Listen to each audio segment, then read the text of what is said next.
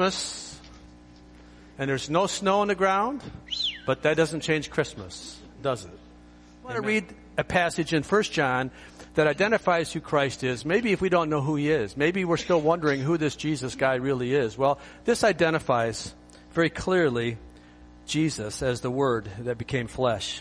1 John chapter 1 it says, In the beginning was the Word, and the Word was with God, and the Word was God. Now in that first sentence, the Word is mentioned three times, and each time it's mentioned is capitalized. That means that Jesus Christ is the Word.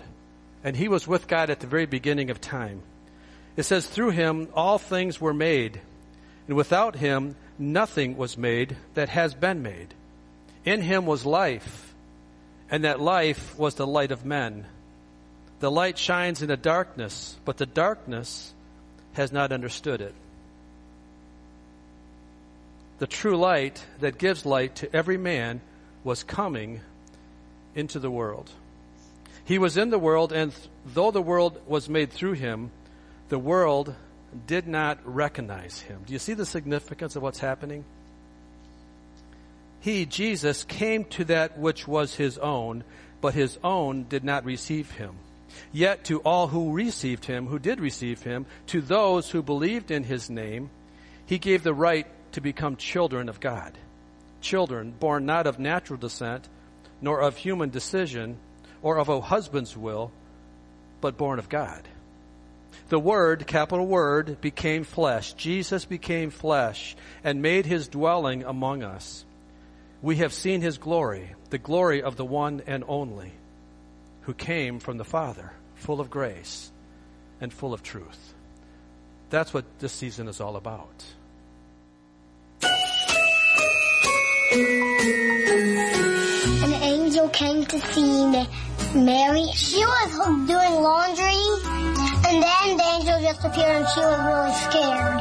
So Gabriel was like, Mary, you're gonna have, like, I can't, I can't say it good. Mary, you're gonna have a baby. I, you're gonna have a baby and you will call him Jesus. And then Mary was like, I'm not gonna have a baby yet. I'm only a teenager. I'm not married.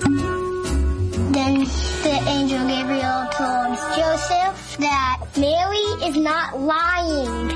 She, you are having a new baby. And so they met up. They went to Bethlehem, which was Joseph's old town. They ride a donkey. I don't know. A camel. Oh yeah, a camel. She said, this donkey's fast. They tried to go to a hotel and they asked the keeper um, for a place to stay. The keeper said, We have no rooms. Literally, no rooms. So Mary and Joseph walked away sadly, but then he said, The only place in here in Bethlehem that that you can stay stay is a staple, and then he just pointed the way and they followed. When the shepherds were taking care of the sheep, Then they saw angels. the angel said, A new baby is get, getting born, who is King of the Jews. The angel were singing.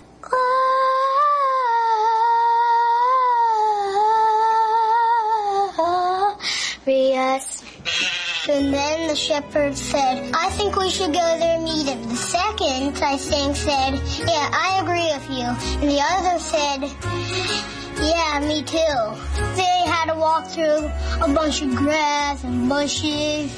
Maybe have to camp out a night. And then the men heard about it. And then a star appeared.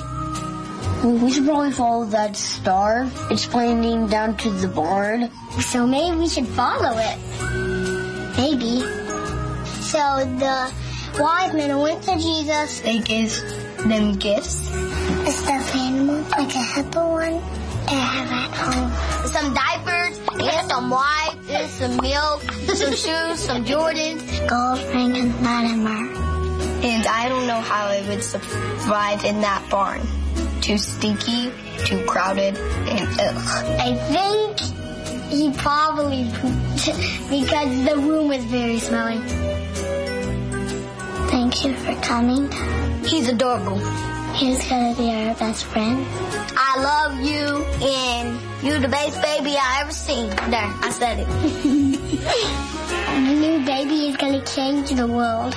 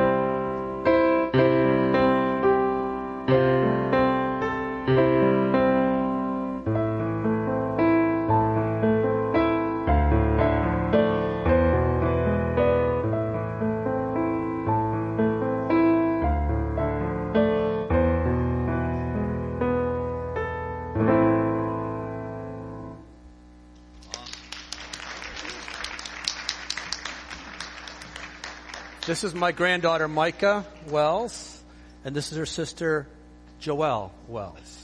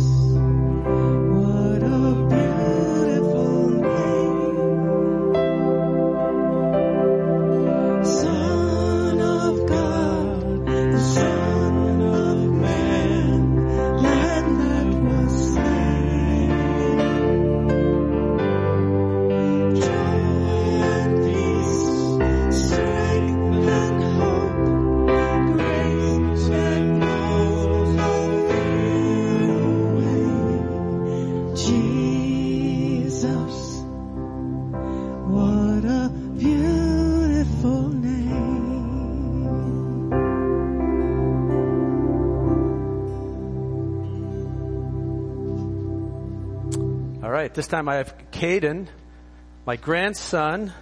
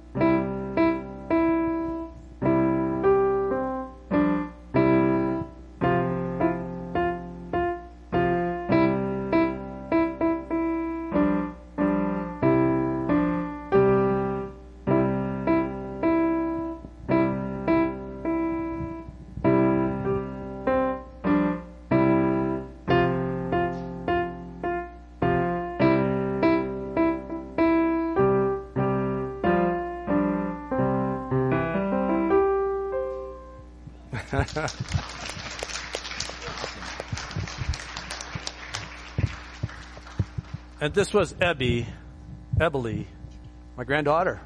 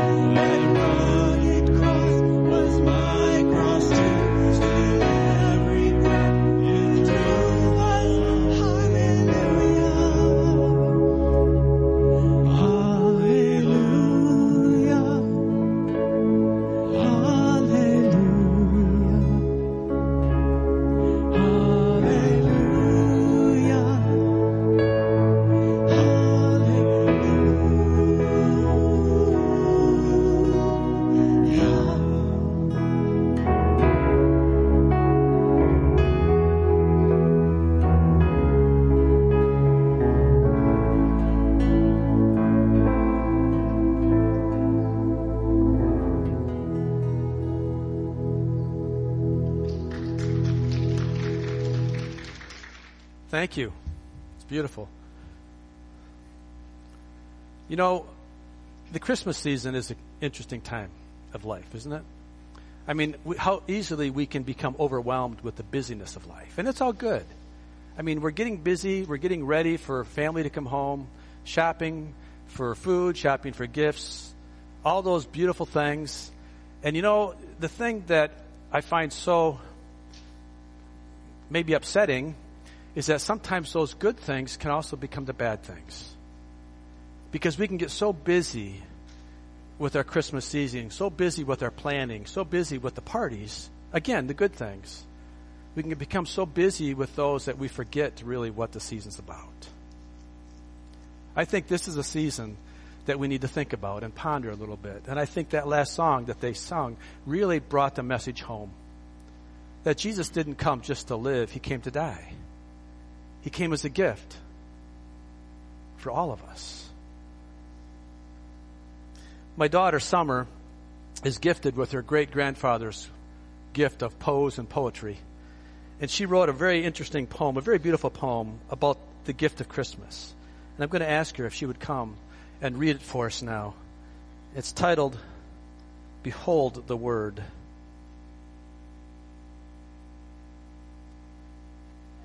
Pondering, oh, sorry, that's loud. um, how it must have been for Mary to hold that baby, you know, that night, and um, what a, an amazing mystery and miracle it would have been. But before he was a baby, like John tells us, which we already read, he was the Word. He is the Word. And he was in the beginning with God, and yet he still is present with us today through his Word. And we live in a time of history and in a country up to this point where we have the freedom to hold in our very own hands God's Word. And so I was just pondering the beauty of that throughout all of Scripture, and that's where this poem came from. And uh, part of Hebrews chapter 1, verses 2 through 3 inspired it as well. And it says, In these last days, God has spoken to us by his Son, whom he appointed the heir of all things, through whom also he created the world. He is the radiance of the glory of God and the exact imprint of his nature. So that led to behold the Word. In the beginning, the Word was. The Word was very God. Proceeding from the Father's will, the spoken Word was good. And light burst forth, and with it life. All things were made through him.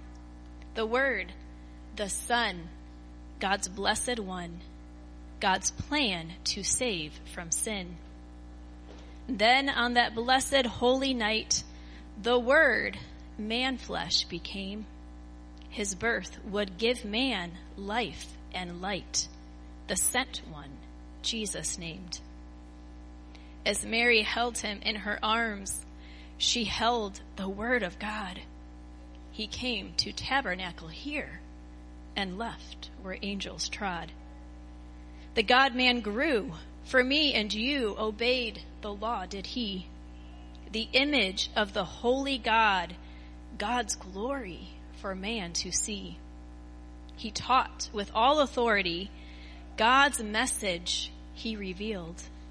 He gave the words of life for all. True light no more concealed. Through his death and resurrection, God's plan was made complete. Old Testament words foretelling Satan, Christ did defeat. And now, believer, in your hands, you hold God's word still true. The person and the work of Christ. True life and light for you.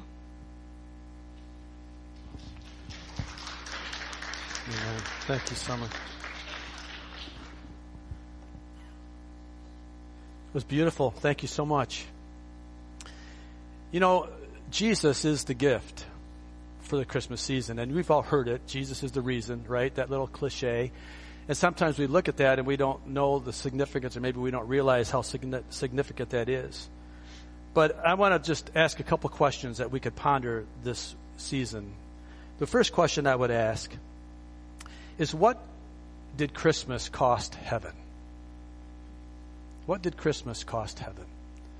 Then the second question I want to ask and talk about briefly is if you could ask Jesus what he wanted for Christmas, what do you think he would answer? So let's talk about number one. What did Christmas cost heaven? Well, clearly that day must have been bittersweet.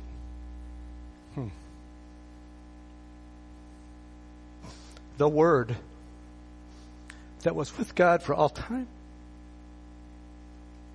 willingly left his home in heaven, willingly left to become a seed in the womb of a young teenage girl. Never to be the same. Never to be the same. Because as far as we know, when we get to heaven, we're going to see the nail scars in Jesus' hands. We're going to see the scars in his feet. We're going to see the scars that were laid upon his back. And he's never going to be that perfect that he was before he came. So that changed him forever. So do you understand the cost? What it cost Jesus? And then think about the heavenly home. A third of the Godhead is no longer in heaven. The Holy Spirit, God the Father, Jesus the Son, and Jesus says, I'm going on a mission and I'm going to be gone for a period of time, 33 years. And heaven must have been a little bit empty, do you think? Because he wasn't there. Jesus and the Father were separated for their first time of all eternity for a while because Jesus became flesh. Yes, he's fully God, but he also is fully flesh, fully man. So I think it cost heaven a great deal. I think Christmas cost heaven a great deal, and I don't think that we appreciate it, and I don't think that we ever will fully appreciate it until we're there. Until we can see Jesus face to face and we can look at his hands and we can see the scars in his brow where they shoved that crown of thorns and we can understand the penalty that he paid and we can see that hole in his side that doubting Thomas put his finger in that had to prove that Jesus was alive again. And I think maybe when we see him then, maybe we'll appreciate what heaven really lost on Christmas Day. Yet I say it's bittersweet because the sweetness came later. Right? Jesus didn't come just to live here for a period of time. Jesus came to live with a purpose and a mission, and his mission was to do what? His mission was to be that perfect sacrifice, to take our sin so that then we could have eternity with him. So now that leads me to question number two. If we had the opportunity to ask Jesus what he wanted for Christmas, what do you think his answer would be? Well, as a parent, and I've raised four children, and almost every Christmas, one of my children, if not all of them, would say, Dad, what do you want for Christmas? You remember that, guys? And you gave me a bunch of ties. Thank you for those. I got those. I don't wear ties anymore, but I needed them when you got them. and I thank you for that. And you gave me a lot of other things, a lot of artwork, a lot of beautiful things. But most of the time I would answer back to you, guys, I really don't need anything because I didn't. And I would answer, all I really want for Christmas is for you guys to be good kids. Just be good.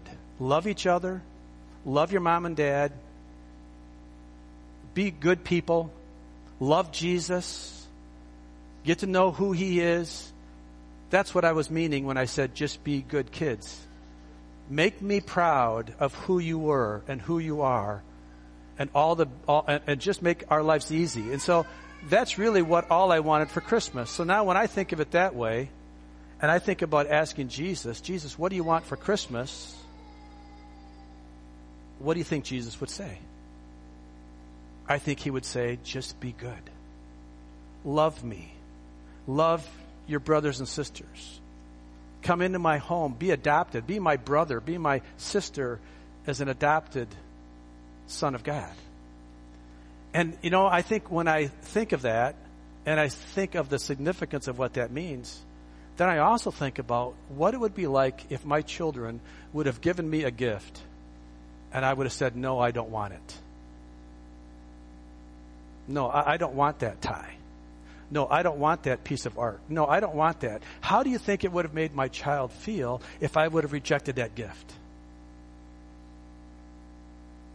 So now let's think about heaven again. God the Father has given Jesus, his son, to us. And how do you think he feels if I reject it? How do you think he feels if I say, No, Father, God, I don't want him? I have my own life. I have my own th- way of doing things. I have my own agenda. I have my own plans. I don't have time for him. How do you think that would make God feel? I don't think we can appreciate that either. I don't think we can appreciate the rejection that God must feel, the pain that he must feel if I reject the gift. And on the other hand, if I receive the gift, how much joy do I give to the Father? If I say, Yes, Father, thank you so much for giving me your Son. Thank you for giving me a way out. Thank you for giving me a hope and a promise of eternity that I can spend eternity with you. Not just can I have a, a good life here, a fulfilled life here, because I'll tell you, and I think we all know this, the world cannot offer peace. The world can offer nothing to us that really satisfies us for a long term. It might give us a, a, a few moments of, of, joy, a few moments of satisfaction, but at the end, we know it's not, it's not enough. We know it's not enough to, to give us full satisfaction. The only, that, the only thing that gives us that is the gift of Jesus.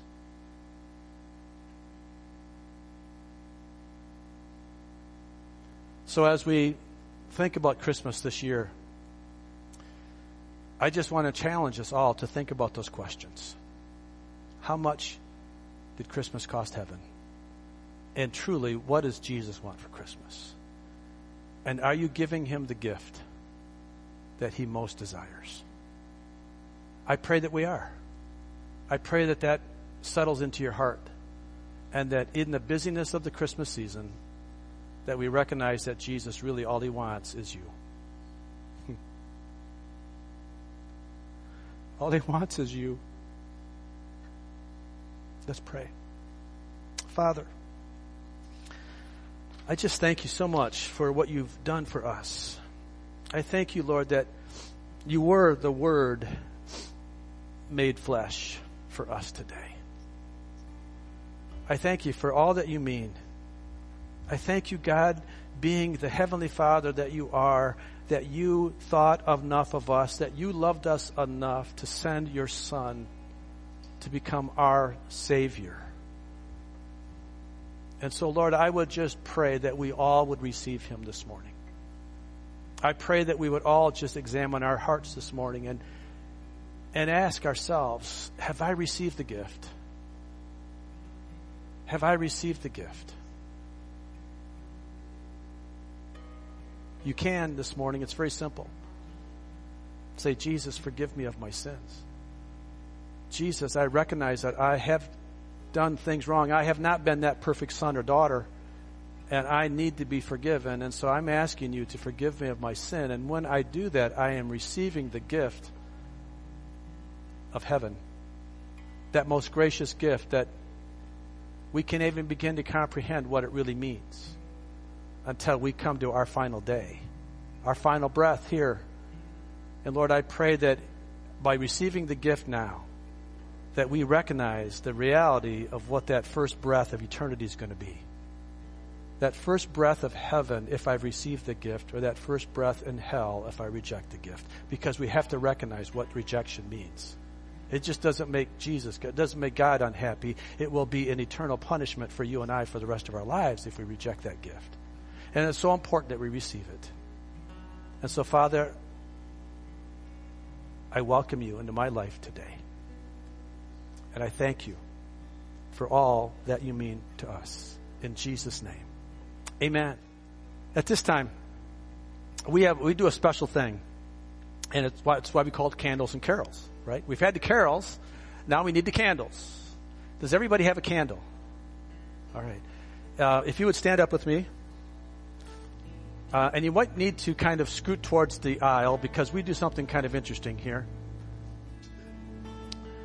So, what I'm going to do is I'm going to light my candle, and then I'm going to uh, come down and I'm going to light Pastor Rip's candle and I'm going to light Jeannie's candle, then I'm going to ask you to light the candle of the person next to you. And this is sharing the light of who Jesus is. Jesus is the light, right? Didn't we say that already today?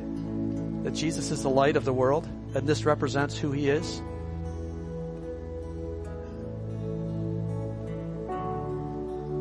So when you take a look, when you get your candle lit, I'm going to light Chris's, then you can light Jeannie's. Pastor Rip, you can light Elaine's.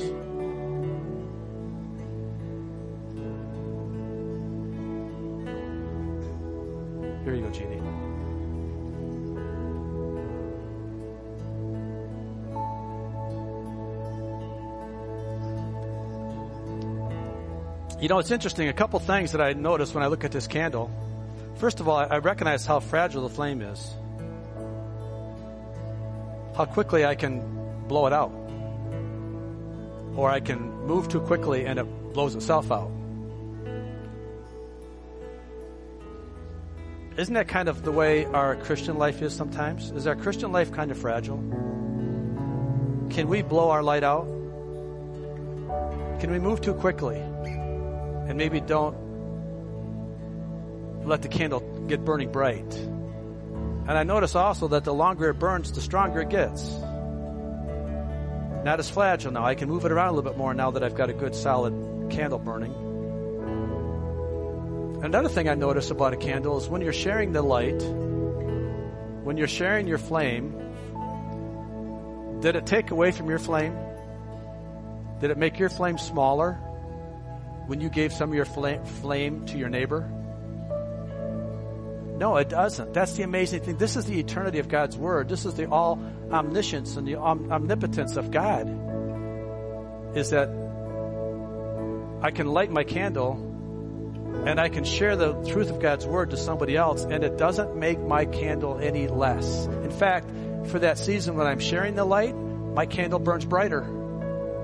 My flame is brighter as my flame is lighting the one next to me. Again, indicative of our life in Christ.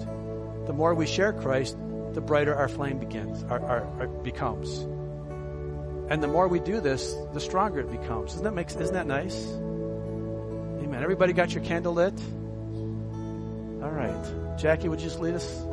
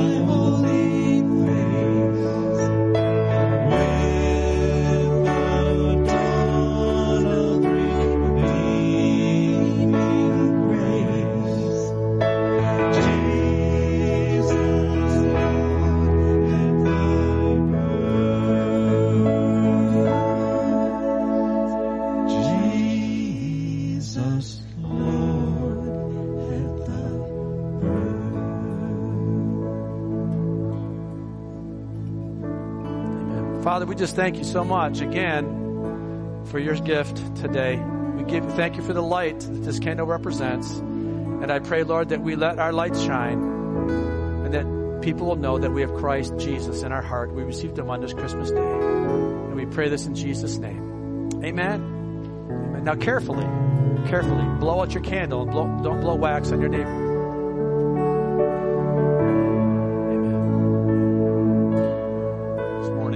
We leave, and that is I want to give some gifts to those that have been faithfully serving in our ministry this year. Pastor Rip, thank you for being a pastor to us.